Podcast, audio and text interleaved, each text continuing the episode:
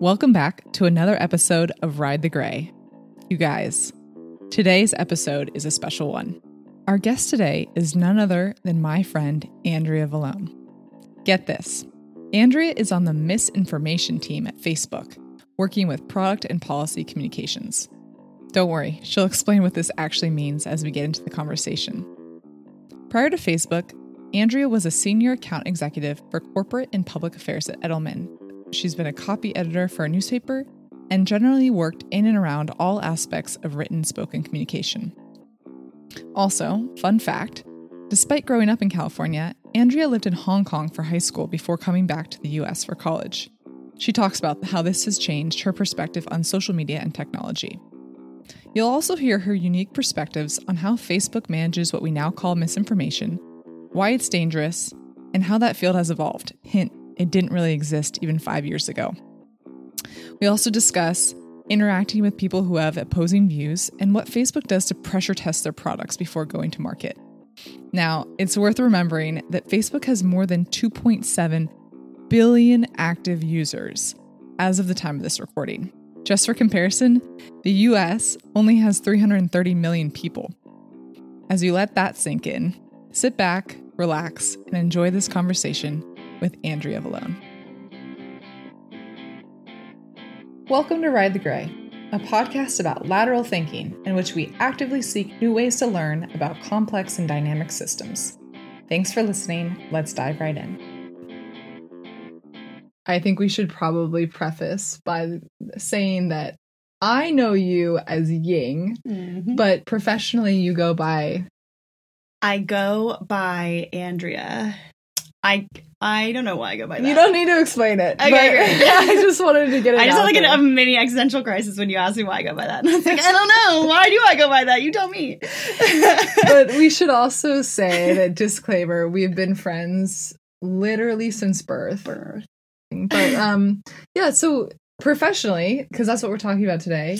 Like, what's Mhm. your job title? Like, what do you do? Like, the people that listen to this probably don't have much of an idea of your world. So anything that you feel like sharing, just gonna go for it. Sure.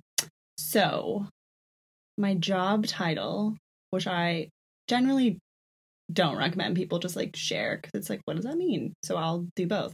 My job title is Product and Policy Communications for Misinformation at Facebook. And, but what does that actually mean? So that actually means that I um, work with our product and policy teams and help them articulate to the public what we do on misinformation. So, kind of, what is misinformation like to somebody who has no idea? So, misinformation is kind of what a lot of people call fake news and false news. So, generally, but it can obviously span. I think that word has evolved over the years, over the last four years in particular, perhaps was created four years ago. Um, and so it can be anything from like rumors or hoaxes. Um, people sometimes think it's just like exaggerated statements. Um, but at Facebook, the way we think about it are things that like can generally be falsifiable. So like not, you know, an opinion or not like yeah like i think there's a range of things you can think about under this umbrella and it's misconstrued but the things that we're thinking about are really things that you can like actually falsify What's like a really clear example that everybody would know as like something that you've pointed out as fake news or misinformation? um pictures of like i don't know natural disasters or something or like when we when you know oh here's a good one.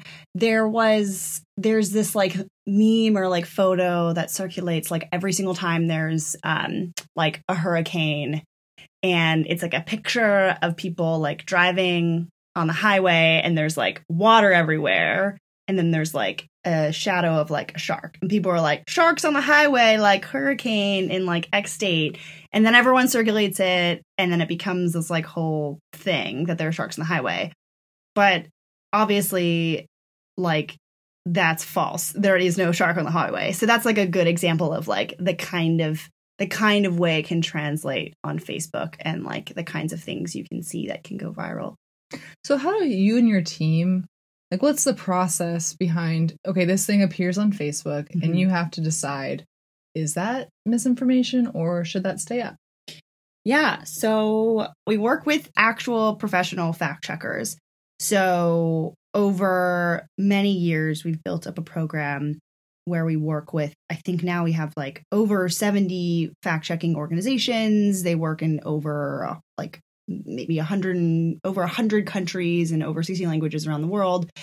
And they do what they do best which is that they um, can see a post that's circulating on facebook or on instagram and then they actually do primary research. They call sources they look at um, like actual raw data um, and they do that sort of investigation and then they submit sort of like a rating that says like this is false.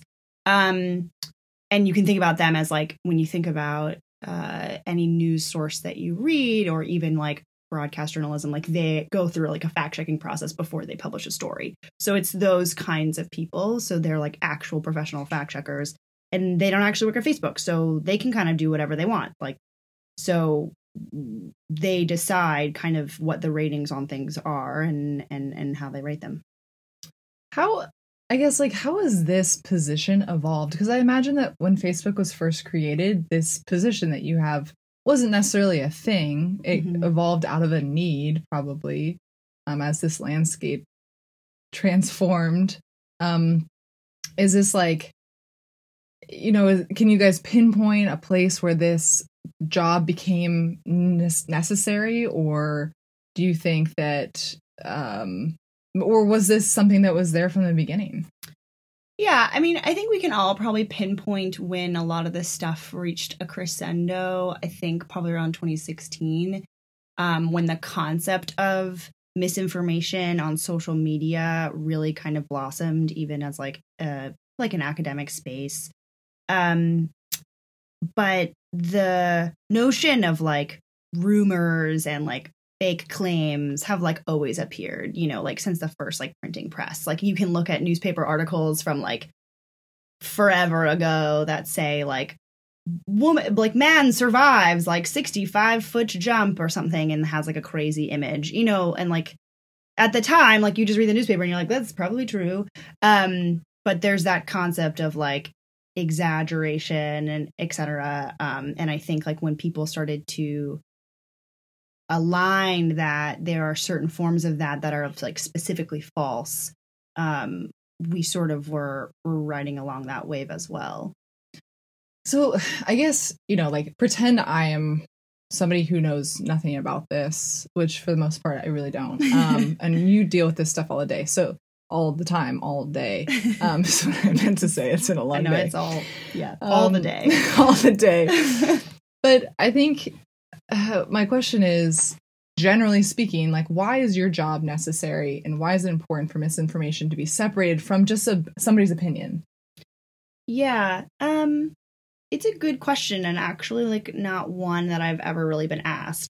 The way we think about it is we have like since the beginning of Facebook, um, and and and most platforms have this. Um, you have like a set of policies which are like shit that you like take off the platform no matter what, like graphic violence, like suicide and self injury, like hate speech, um, those kinds of things. You're just like there's no place for that, and you like remove them and take them down. So that's definitely what we do. Um, and then obviously, like four, or five years ago, we started realizing, well, not we started realizing, we'd always kind of like had signals to tell us like when something was maybe not the best quality. So like clickbaity, spammy things, engagement baity things. And on Facebook, like you have a news feed and you're and the news feed takes in like thousands and thousands of signals. Um, and we have the ability have the ability to like rank things that you see. So like I'm sure if you like open your Facebook today, like what you'll see is you'll see like photos and posts from your friends and family.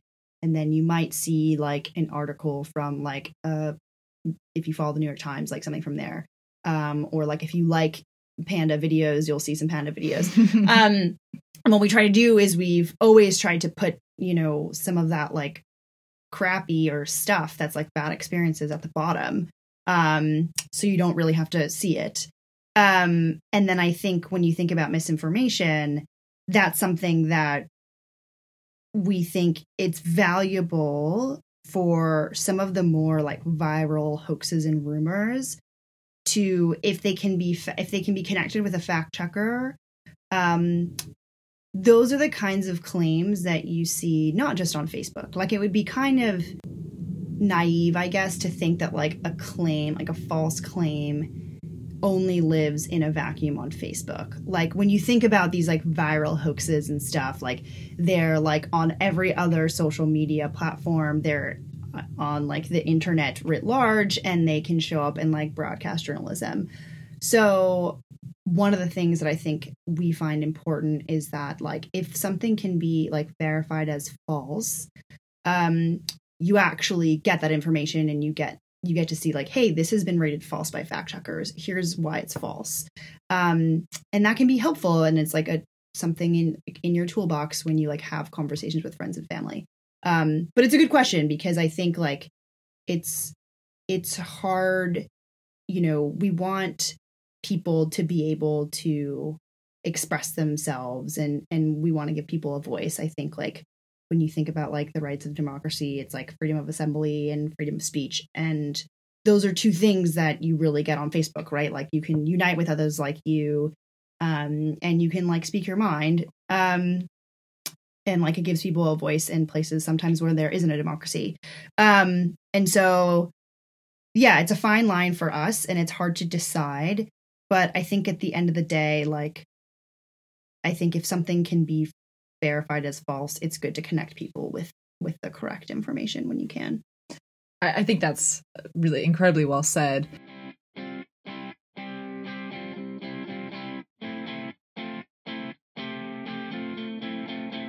What what's something that you mentioned that I think is really interesting, right? Is that Facebook and not just Facebook, but all social media has done something really incredible, which is it it brings together people that have maybe not the opportunity to converse um, because they live across the world from each other or you know here where we live is an incredibly insular bubble mm-hmm. in, of people who are very homogenous in the way that totally. they think right yeah and so through facebook or other social media platforms you actually might connect to people with very different opinions and um, it could actually allow for some discourse um, to occur where different opinions are shared. And that could be a really great thing. You know, so like, let's, you know, go on the other side of the spectrum, which is sometimes like, you know, two people with very opposing opinions on something and uh, being able to share them freely has allowed for some melding of views and some opening of perspective where it wouldn't have otherwise occurred. So, you know, there's that. Um, and I guess this kind of goes back to this is a very circular way of me saying that our last episode was about dissent and the importance mm-hmm. of in a society mm-hmm. having a different opinion once in a while and right. having somebody to purposely poke holes in uh, an argument, right, for the sake of you having to defend yourself um, right. or come up with valid arguments. Yeah. Like, what do you guys talk about at Facebook or other social media platforms in terms of your role in molding that environment? Do you? Yeah. Um, that's a good question. I think like what you said earlier is like this concept. I know people there is like a narrative out there that Facebook sort of like in in created echo chambers and filter bubbles. And I think like what you said is interesting because like when I think about life before I had a social media account and I think about like my parents' lives, it was like, okay, you live in your off Stanford housing and you read your Palo Alto Daily News and you talk to your fellow PhD researcher at the psych lab. And then you're also married to this person that does the same job. and then, like, you talk to your kids who all go to the same school, Mhm. which is the same school as your neighbors, Mhm. and then like you all go to Whole Foods. And like that, like Very key last bit. yeah, it's like super key, super key.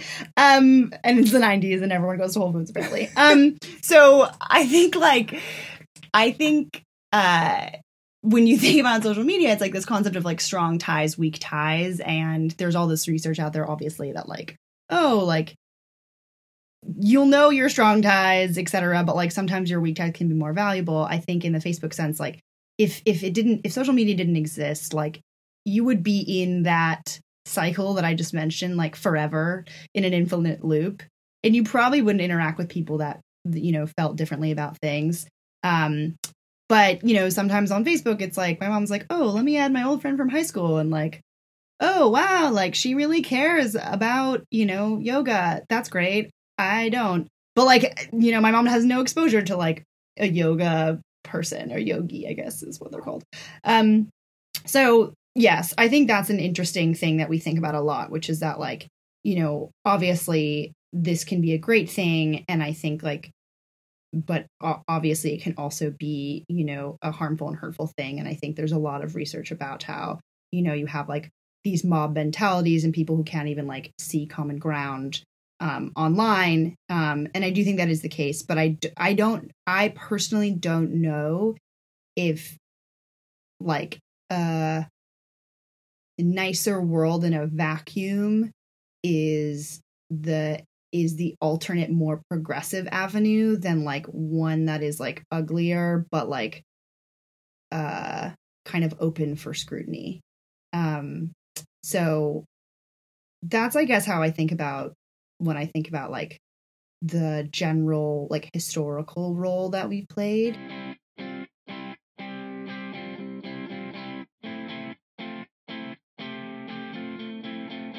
Obviously i mentioned that like i am part of like the misinformation team um and i kind of ride along from ground zero on like developing an idea or a concept of like a feature we want to launch or a policy that we think we should have.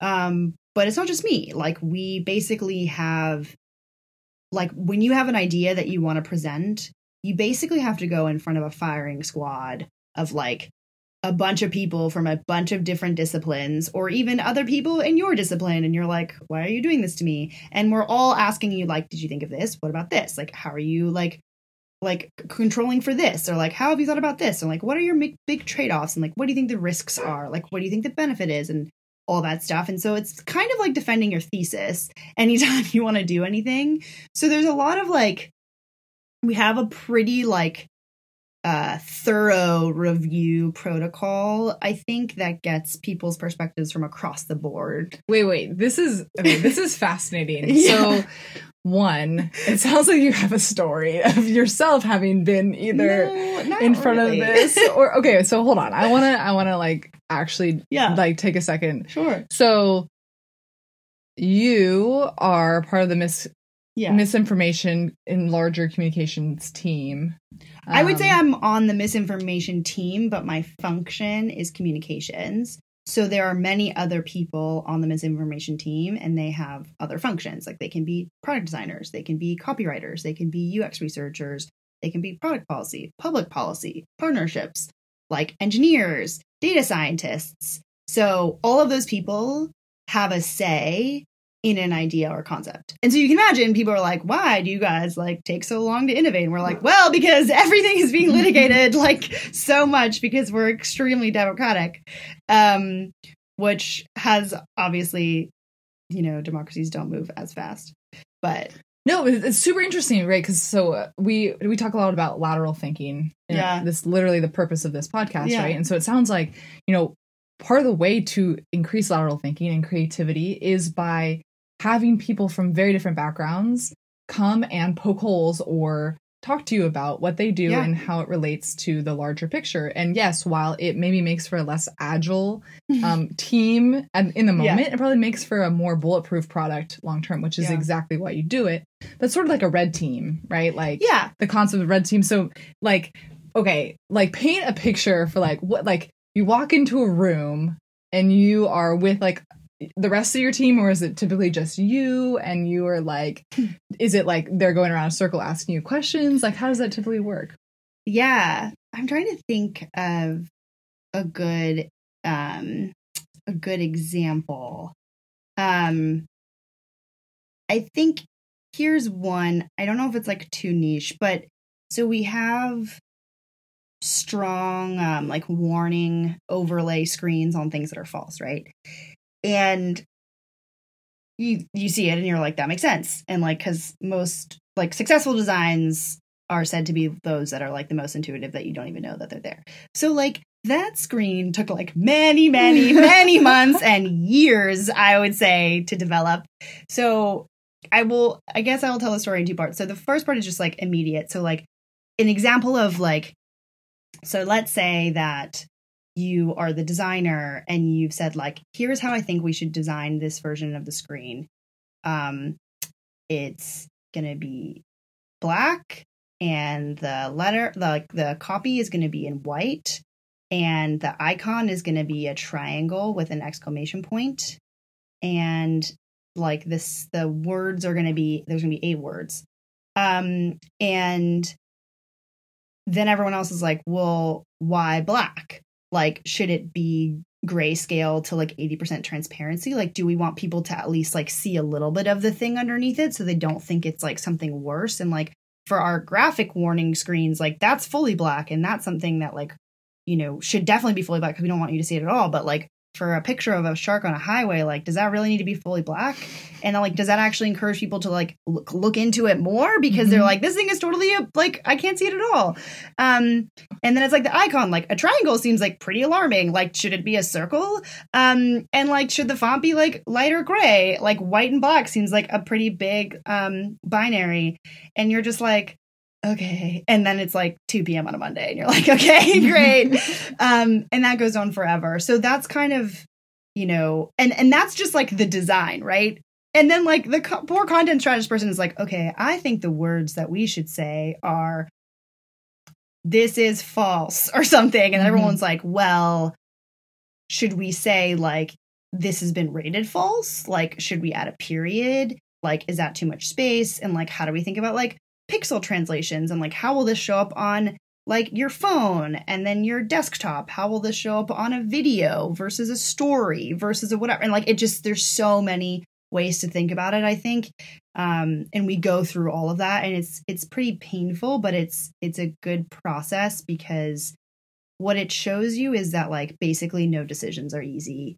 Um there's always going to be trade-offs and you just have to really commit to the trade offs that you choose because um, you're just not going to make everyone happy. Um, so there's always going to be like a percentage of people that that it doesn't work for. So that's like kind of example of like. So no, that's that's perfect. My question is one: if you are the person who's receiving all of this like yeah input and you're like trying to defend yourself right yeah. like what are the character traits or the approach that make it easier to deal with versus less easy to deal with when that person's coming at you hot.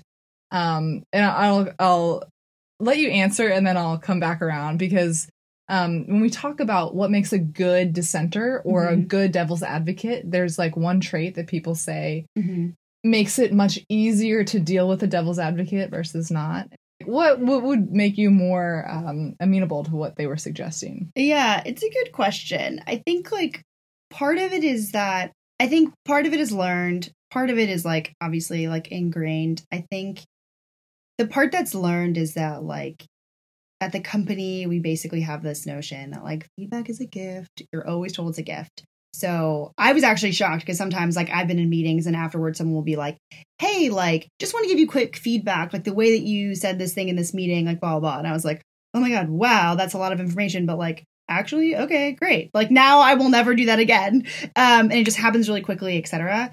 Um, so I think like that priming and like learned priming it internally at the company has been helpful mm-hmm. because like you're kind of like there's always like assumption of like that best intent or like at least that like you're in doing it in the pursuit of like a launch um but i would say like i guess when i'm in those scenarios I think the way that I would receive it best is, I, I mean, it's honestly about tone and it's about, I think, trusting. It's kind of what I said the first time. It's like, it's trusting that the person has good intent and you're on the same team.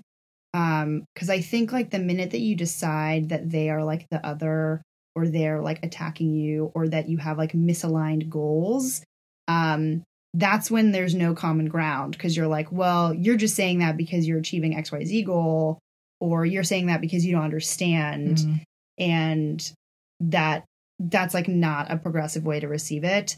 So I think like once you get in the room, like signing up and everyone committing, and like that gives goes for the people person giving the feedback too. Like Mhm. I've been in meetings where I'm like, was your voice necessary for the last three Right. minutes? Like, probably not. So I think like both people have to sign a contract, which is like, what I'm going to say will add value to you. And I'm sure that you haven't thought of it yet, or I'm sure that like I'm interested in your answer, in your trade off, and I will accept what you're reasoning it, or I will give you, there will be an option to accept the reasoning that you give me. Um, even if I like go into it with a hypothesis of what I think it should be. Um, but if you don't have that shared, like everyone signed contract kind of thing, like that's when it can get quite messy. Yeah, it, it's interesting because I do think that dissent or being a devil's advocate can go too far, right? Yeah. It either makes you less agile to the point where like it's paralysis by analysis, or like sometimes even in like the very nascent phases of um, design or brainstorming, right? When you're Mhm. just like trying to iterate and come up with ideas, like when people are like shooting them down and being like, no, like we can't do it that way because blah blah blah.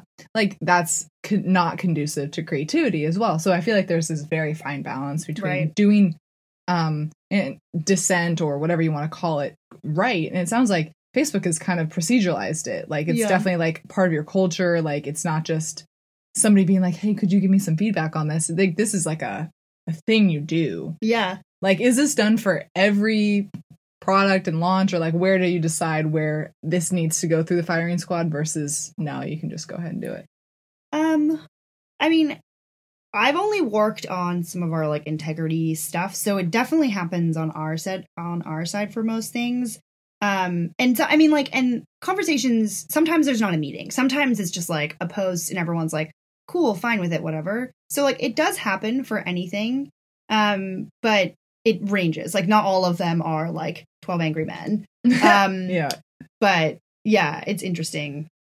that's I, I I personally think that's really interesting. I mean, I would assume that would be like that at a uh, Yeah. an an organization. You know, obviously we work in a very different um, type of organization, the way it functions. Um, we don't have something like that. Right. That's you know, it's sort of your you go by your best in, your best intentions and your best Right. um you know research and all that but like at the end of the day there's not really anyone to check you like Yeah. or poke holes at what you're doing um sometimes you know somebody will be like whoa why did you pick front squat versus back squat Right. and like you should know why right. um but by and large it's not and i feel like sometimes it can lead to you getting really comfortable Yeah. um so I, w- while it's maybe a burden right. occasionally like i feel like it could also be a really good thing I Um, wonder if it's like when you're it's kind of like the way we use it is like in pursuit of building something and obviously we're building something for, you know, 2 point over 2.5 billion users, which is like larger than any country. Um but but it's like I, I don't know why I'm thinking of like um like cross training like sometimes like when you're trying to become like the best athlete you can be and like you're thinking about i mean i just because i did this in college it's like thinking about like other other sports or other ways to train that might in a vertical line be in pursuit of like a very specific sport but Mhm. like doesn't mean you shouldn't use it and like then also there's like I don't know why I'm thinking of like Bring It On, where like their routine was like using like salsa and like I swing dance and like all the stuff, and it was like, you know, if you're if you're going to like building something in pursuit of a larger goal, like why not get like input and like inspiration from like other like related disciplines? so th- that's like one of my this is where i nerd out okay so it's like where professionals have taken things from other industries and brought them in and it's made them like take off right Totally. so for example steve jobs like Mhm. it, the, the infamous or famous story i don't even know at this point where he took calligraphy in college and went and studied from monks in wherever the himalayas and then he brought that sort of design mind back to Right. design in apple right or like the wright brothers studied the wings of birds Mhm. and that's how they came up with their final design like Right. that- they were bike makers. They everybody else was trying to make planes the way they made bikes and they were like no Right. like birds fly. We're going to use birds to help us right? So like do you like have that at facebook? Like do you I, it already sounds like you do because you have so many different um parts of the company working together before a product is launched but do you see that anywhere else? Um, yeah, I think like, I mean, it's uh, it's less like obvious like that, like birds to planes, but like, like there's, I mean, a lot of what we do is UX research. So even after we launch something, we, or I know th- this is an example of something we did like before launch. So like, there are like obviously there's a lot of discussion around like informed vaccine communities online um, and this is something that we did a year ago so so you know a year before covid um, but you know we were trying to launch sort of like a label on groups that discussed vaccines um, and you know we worked with uh the WHO and like other health experts. Um, and we were like, okay, this is what it should say. And we were like, vaccines are universally accepted as like a safe and secure cure or like a way to protect your family or something like that. It was Mhm. like definitely said vaccines are universally accepted. We were like, we're all just like, great, great. This looks great. Cool. Um, and then we like gave it to focus groups and we were when we were looking at focus groups we were like okay let's take people who are pro vaccines people who are vaccine hesitant or vaccine like indifferent like they, they don't know they don't have an opinion yet and like anti-vaxxers. Um and like all of them basically disliked this language and we were like literally how? Like that's a true fact. Vaccines are universally accepted. And you know the people that we were actually solving for we weren't solving for the pro-vaxxers because we're like yeah like you guys Mhm, don't mhm. like it's fine we're solving for like the vaccine hesitant people Mhm. um and to some degree we're trying to we're trying to at least address and hear people who are against vaccines but there's a lot of research showing that like you know people who are anti-vax like rarely pivot so like you should solve for the population that is more vulnerable which are people who actually don't know that you don't that you want to help guide toward this stuff and those people were like hey like that's really condescending. Like i don't know that vaccines are universally Hmm. accepted because i don't know anything about vaccines. And like i'm a pregnant mom and i didn't know. And so now i'm kind of like that's annoying. Um obviously the anti-vaxxers were like okay well now like facebook is working in the government conspiracy for like vaccines. And like now we don't trust like vaccines even more. And we were like oh crap that's really bad. Um and so that was like really good feedback for us to Yeah. have when we were thinking about different sentence i mean it took us months to form like i'm telling you like a sentence. Um and where we ended up was you know it was a statement that like established common ground and it was like everyone wants their family to be safe. Everyone wants to keep their friends and family safe or something. Um if you want to learn more about vaccines like go to xyz and then we link them to the cdc or the who or the local ministry of health um, in whatever country you're accessing it from. And that took kind of a lot to figure out like okay this is where we ended up. And it also involved like deciding like what our trade-offs were going to be. Like are we going to choose not to solve for people who are anti-vax? Like okay. So in those like you know firing squad thesis defense meetings we when people are saying like okay well won't this like alienate anti-vaxxers? We're just like yeah that's the trade-off. Like we want to go after this these people because we want these people to be more informed because the anti-vaxxers are probably informed of the reason why they don't want to do this thing um, and we actually don't need to move the needle on pro-vaxxers. So that's kind of an example of of no that that's that's so perfect because i imagine that it, it was probably surprising to you guys when you got that feedback from your focus group Yeah. right because i mean like we're all susceptible to um you know confirmation bias right, Right. like we yes while facebook is a very diverse company and you pride yourself on that you're still at the end of the day very highly educated totally. tend to be probably younger professionals, you know, who are hip and up to date and like working in technology in Yeah. Silicon Valley, right? Like right. by and large, that's the majority of your company. So like already you are a very small subset and um you like susceptible to biases just like the rest of us, right? Like I probably would have, you know, reacted differently to that language than even you. And like we're from very similar types of backgrounds. So that's just it it just shows you like yeah.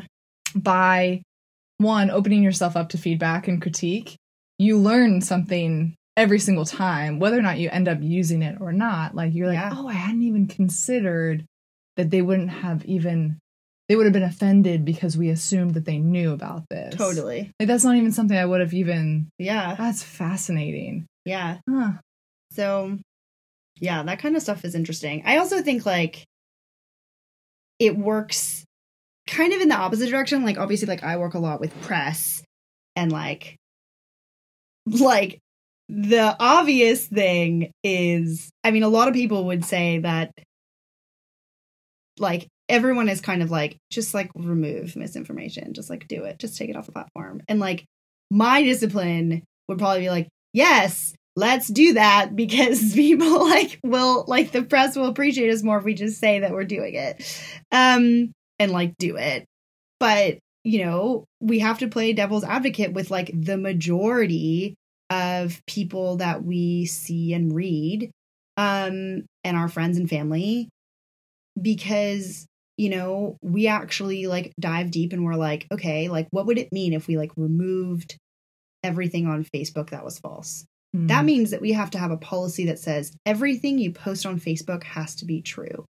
And like anyone who re- like thinks about that is like, oh, that doesn't make sense. But that is like the equal half of what you're saying when you say remove misinformation. Um and so like because you can't scale that like think about something that's like false. Like a false thing is like a tomato is a vegetable like my child died from a vaccine and like i don't know trump had the most amount of people at his inauguration than anyone else ever.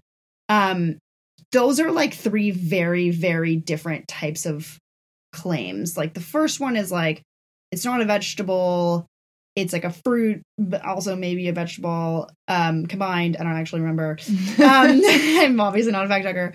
Um but like what should we do with that? Like should we remove you posting on your facebook that that is the case like and is that, that is that no hurting sense. anyone? Is that really damaging? yeah like what are you talking about and then it's like a mom sharing a story that her child died from vaccines and then saying vaccines is dangerous like is that untrue like like that person that tragedy happened to that person and they're explaining what like happened to them and then are saying vaccines are dangerous and like you might be saying like vaccines are not dangerous that's factually incorrect and it's like well they were dangerous to her in that context Mhm, mhm. so how do you go about Mm. um deciding that and so then you're then you all agree like okay clearly there are degrees of falsehoods Mhm. and then it's like are we going to decide that there are like kinds of false things that you can say and then it just kind of like snowballs from there and then you think about like how we're a global company and it's not we're not just talking about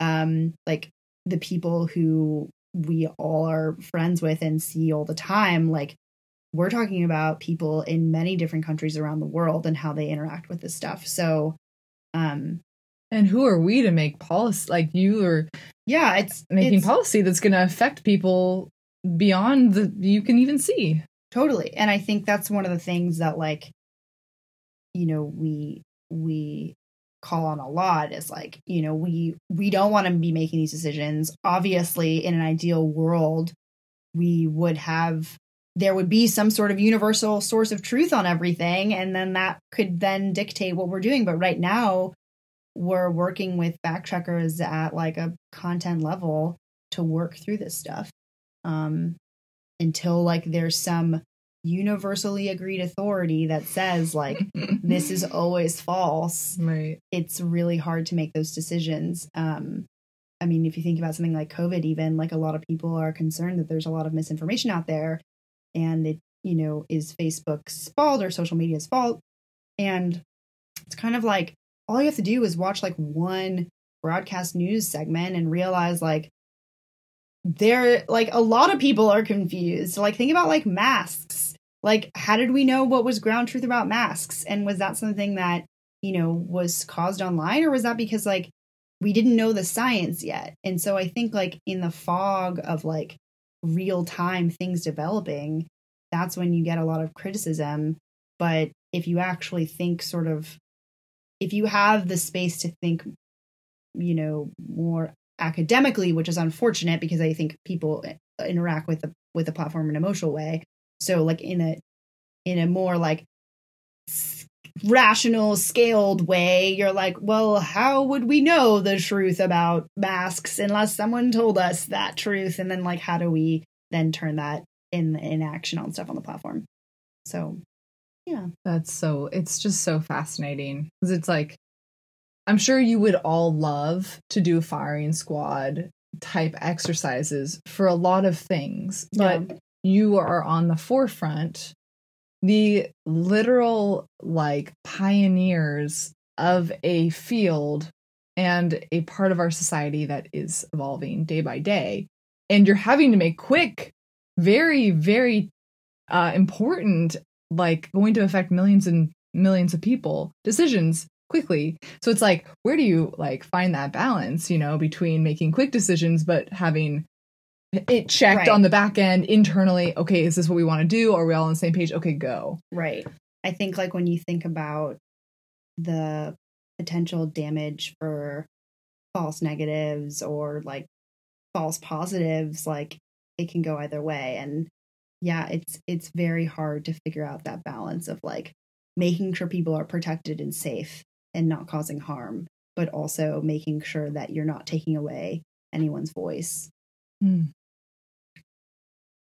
Amazing. I like it's just so different from what we do and that's exactly why I wanted to talk to you is because like already just like I feel like this kind of conversation just forces you and me and everyone to think in just like a slightly different way about Yeah. how they engage with social media, which is something that we all do. Right? Totally. All do.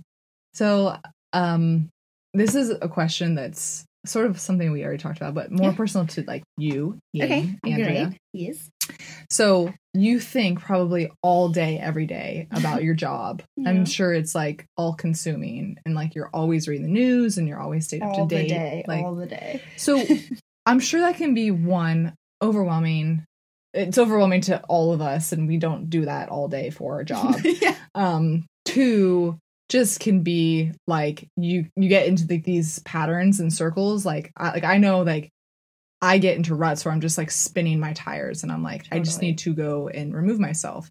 And so like we've my co-host Travis and I have talked about like what activities do people do in their lives that is lateral thinking for them in the sense that it injects creativity or other outlets right like for me it's photography or it's um cooking like i i find new and creative ideas and outlets in very different domains Mhm. what would that be for you do you have anything like that So you're asking like, do I have any like hobbies or skills? or like what, like, what do you like do, is there like a some hard no. yeah like do you like Uh, nerd, do you nerd out on something that's like so not your job um, ugh. I feel like I do I. I don't know. Is it lame to say that like I read a lot of fiction? no Which is like- that's not lame at all It's like super escapist and like it's definitely like a pacifier for me but i think like what helps me is when i learn about people in like imaginary worlds or in like very long time ago worlds um like how they interact with people and emotions um and information in like this like parallel universe where the company I work for doesn't exist um and then like kind of from that thinking about like just having a better understanding for like universal truths of like the human condition. Mm, yeah. um because like those can be extrapolated in any context. And so like i definitely am very escapist. Um and also like i obviously grew up not obviously i don't know why it would be obvious to anyone here but um i the reason you and i were separated so prematurely was because i moved to hong kong and i I don't know that like Hong Kong really gives me like a safe space in my job because it's like literally in political turmoil right now and has like huge disinformation campaigns. But I obviously like I have an interest in um Chinese culture and I take Chinese still um and thinking about even like linguistics of like how the Chinese language is structured because that's like how people think about things like how like Chinese people would think about um something or like an idea um and then how they translate it because um Chinese or Mandarin uh is like a logographic language so it's not built on an al- alphabet. It's basically just like pictures of things. Mm. and so it's like how are they building each picture and like what radicals which is like what you call like a tiny a smaller unit of a character are put into the picture that means whatever. So like like for example there is a word for mouth which is ko and there's a word for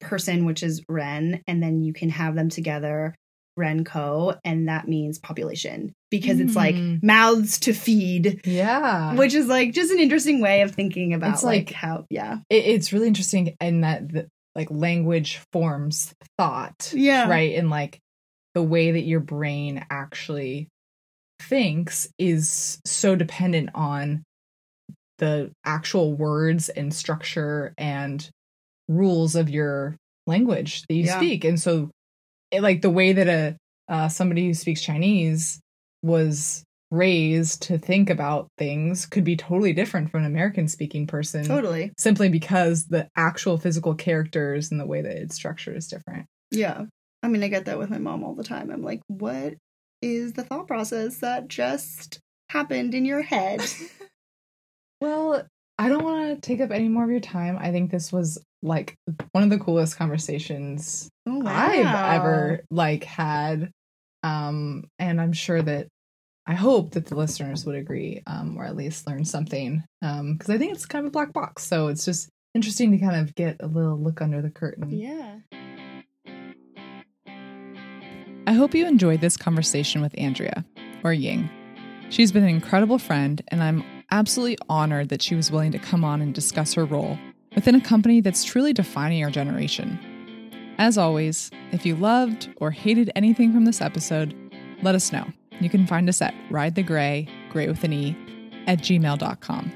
We're also on Instagram, we're on Twitter, and wherever you get your podcasts. As always, find a way to ride the grey.